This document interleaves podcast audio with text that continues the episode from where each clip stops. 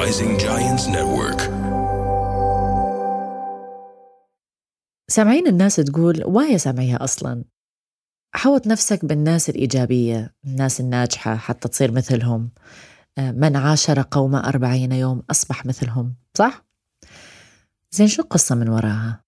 هل فعلا إذا الواحد عاشر شخص لمدة طويلة أو حوط نفسه حوالين هذول الناس فعلا رح يصير مثلهم ولا لا؟ أكو قصة حقيقية جدا جميلة وشخص جدا مشهور. يمكن سامعين القصة ويمكن لا. بس هذه القصة اللي راح تغير منظوركم اتجاه هذا المثل أو هذه المقولة اللي الناس تقولها. اسمعوا القصة. راح أقول لكم عن غنى عن التعريف دكتور أينشتاين. الكل يعرف أينشتاين صح؟ فأينشتاين كان بأيام عزة وشبابة يطلع يسوي محاضرات بأمريكا بنيويورك بجامعات وكان عنده سايق اللي ياخذه من مكان لمكان من جامعة لجامعة. السايق كان اسمه هاري فالسايق مال دكتور أينشتاين كان كل محاضرة يعطيها يحضرها. وبعد عدة محاضرات حفظهم. عرف النظرية النسبية اللي كان يتكلم عنها دكتور أينشتاين بكل محاضراته بصمها. حفظ الدرس. فقال خليني أجرب حظي. هاري السايق قال له دكتور أينشتاين قال له سير أستاذي أنا سامع محاضراتك كثير. وعارف النسبة النظرية النسبية اللي أنت تتكلم عنها حفظتها وبصمتها. فإذا في يوم من الأيام تحب أن أنا أعطي المحاضرة بالنيابة عنك أنا جاهز. وفي يوم من الأيام الفرصة جتي. كان رايح إلى جامعة حتى يقدم هذه المحاضرة وأول ما وصل أينشتاين قال للسايق أنا تعبان. وما أتوقع أقدر أقدم المحاضرة. وبما أنه هذه الجامعة بالأخص ما تعرف شكلي إيش رأيك أنت تقدم المحاضرة عني؟ بما إنك أنت حافظها. طبعا السائق طار من الفرح. قال له تمام okay. هم داخلين على الجامعة حتى يقدم المحاضرة ويبدلون أماكن.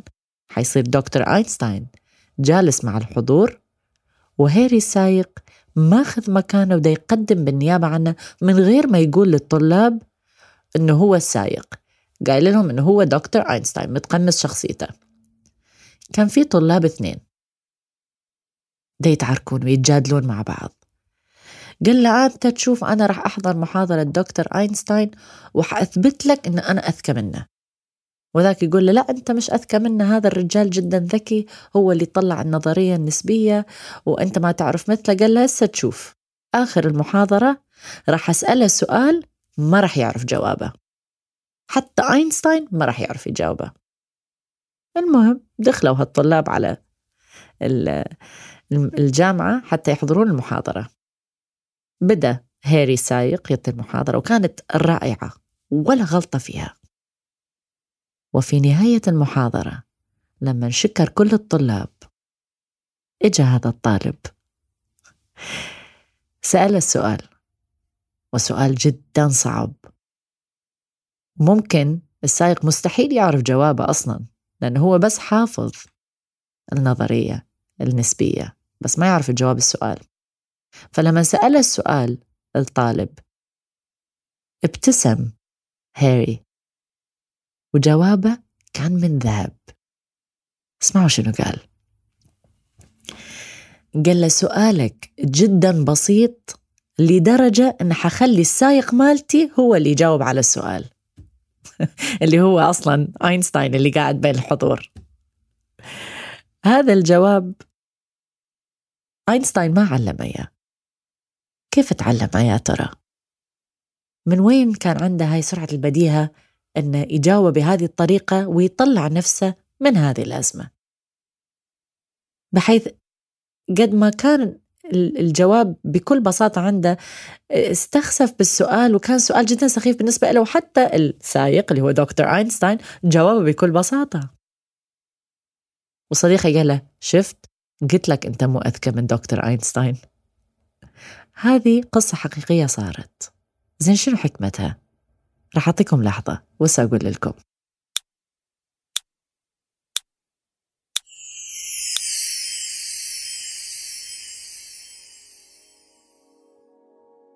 الحكمة يا جماعة الخير بكل بساطة. الناس اللي حوالينا نتعلم من عندهم. الكتب اللي نقراها تطور من أنفسنا. الناس اللي تتعرف نتعرف عليهم همنا نطور من ذاتنا. ليش؟ لأنه كل ما نحوط نفسنا بالناس الإيجابية المفيدة المعلومات اللي ممكن تساعدنا رح نوصل لمحل بحياتنا أن إذا انحطيتنا في انحطينا بهذه المواقف إن كانت محرجة أو إن كانت ضيقة رح نعرف نجاوب. بناء الشخصية تأتي من المحيط. النسبة الأعلى تجي من المحيط. والنسبة الأقل تجي من التربية المدرسة الصحيحة والتربية الصحيحة هي حياتنا ومسار الحياة. اليوم لما أنت تشوف الأهالي يربون الأطفال هم يبنون الأساس ولكن تطوير الشخصية تجي من البيئة اللي حواليه المواقف اللي ينحط بيه الأساتذة اللي يتعلمون من عندهم. المدرسين اللي بالمدرسة والجامعة الأصدقاء المدير الغريب أو ممكن اللي يشتغل. شنو نقدر نتعلم من الناس اللي حوالينا حتى نطور من أنفسنا؟ هل إحنا بمجرد عايشين ويلا منه ما يجي بحياتنا وبس ما ناخذ أي درس ثمين من القصص اللي ممكن نسمعها من الآخرين؟ أو من الدروس اللي ممكن نتعلمها من الناس اللي عندهم معلومة قيمة. فلما أنت تعاشر هذا القوم أنت بالفعل كلنا مش فقط أنت كلنا نعاشر بعض من العشرة عشرة العمر. بس العشرة بين شخص وشخص مدتها تفرق. وهنا يجي الذكاء. اليوم ممكن أحد يدخل حياتك لمدة شهر. عشرته وياك ودخوله مش زي خروجه. يعني مثل ما دخل مثل ما طلع ما حط أي شيء بحياتك إضافة. برأيك. بس إذا أخذت لحظة وفكرت فيها هذا الإنسان دخل بحياتك لسبب. حتى أنت تتعلم شيء عن نفسك يكون درس ذهبي. وإذا أريد أمثلها بما أنه كذا حلقة تكلمنا عن القطار الحياة مثل القطار والمحطات اللي بيها. وبكل محطة بحياتنا أكو ناس تدخل وأكو ناس تطلع. بس لما يدخلون أكو سبب ليش يدخلون. أكو هدف أكو رسالة. إذا أنت ما تعلمت الرسالة من الشخص اللي دخل بحياتك إن كان شريك حياة حبيب صديق مدير مدرس كل شخص دخل حياتك دخل لسبب فكر بيها بلحظة بس هذه اللحظة أخذها فكر بيها ليش هذا الإنسان دخل حياتي؟ هل يمكن كان في درس لازم أتعلمه وما تعلمته بعد؟ طنشته؟ ما انتبهت له أساسا؟ هل لاحظته في يوم ما بعد ما السنين تمر تنتبه تقول أخ أتذكر من سنين تعرفت على هذا الإنسان وبهذه اللحظة عرفت ليش دخل حياتي. ولا أعطيكم أبسط مثال اللي ممكن الكل يفهم علي. القلب المكسور العلاقات العاطفية. هذا دخل حياتي دمرها. لا ما دمر حياتك. ممكن المواقف اللي صارت مواقف دمار ولكن الدرس اللي من وراء هذا الدمار. ما في فلوس بالدنيا ممكن تعلمك هذه الدرس أو هذا الدرس. ما في فلوس بالدنيا. بس السؤال شنو الدرس اللي تعلمته؟ إذا نرجع لسايق دكتور أينشتاين اتعلم أنه بهيجي مواقف مثل ما كان عنده ثقة دكتور أينشتاين وهو واقف على المسرح وبالع وحافظ المادة مالته. نفس الشيء هو تصرف بنفس الطريقة. إنه هو الثقة موجودة. وأشر عليه بكل سلاسة. حتى مش ينجي نفسه من الموقف ولكن يبين للمقابل قد ما هو واثق من نفسه واثق من المعلومة أنه ما في حد يقدر يهزه. فممكن هذا الدرس اللي هاري تعلمه من دكتور أينشتاين بوجوده بحياته مش فقط النظرية النسبية. هذا الدرس أكبر من درس النظرية النسبية. فأنا أريد منكم تاخذون لحظة وتفكرون بكل الناس اللي مرت بحياتكم. وتسألون أنفسكم شنو الدرس اللي تعلمته من كل شخص دخل بحياتي. إن كان حبيب إن كان صديق إن كان مدرس أو إن كان مدير شنو تعلمت؟ شنو ضاف لي بحياتي؟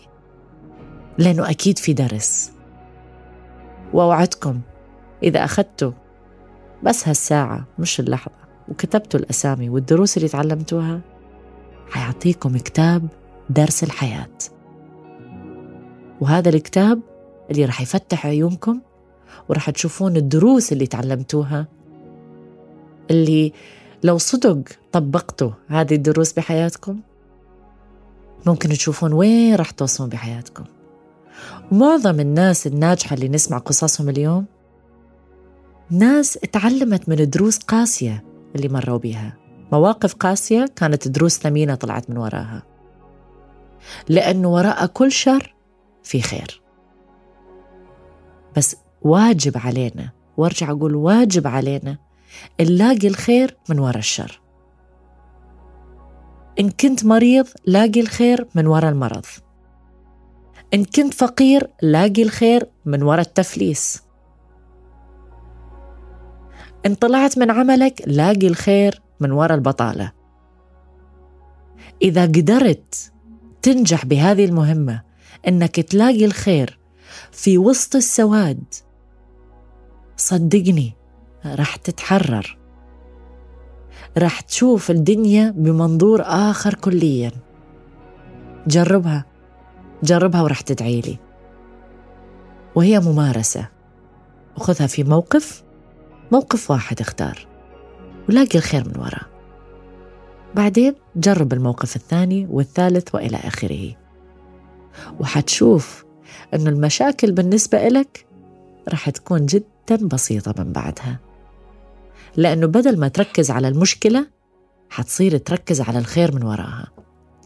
ولو إحنا أخذنا كل وقتنا وتركيزنا وحطيناه والجهد مالتنا على وين الخير من وراء هذه المصيبة بدل ما نركز كل تركيزنا على المصيبة نفسها حتلاقي الأمور تتغير. حتلاقي كل شيء رح يتغير. وأولهم نفسيتك. ولما الواحد نفسيته تكون مرتاحة النجاح والحياة تكون حلوة. ليش؟ لأنه مرتاح. ولما الواحد يكون مرتاح ومتوكل على الله متوكل بمعنى الكلمة. من شنو يخاف؟ ما محتاج يخاف من شيء. فخلي هالنفسية تكون مرتاحة. حتى تقدر تشوف مستقبلك بطريقة جدا جميلة. لأنه صدقوني لما تشوفون الخير من وراء الشر أوهو طعمتها غير. لأن الطوق الحلو من بعد المر والحلو من بعد المر يكون كلش طيب. هذه كانت قصة اليوم وحكمة اليوم في لحظة مع ميس. أشوفكم بالقصة الجاية.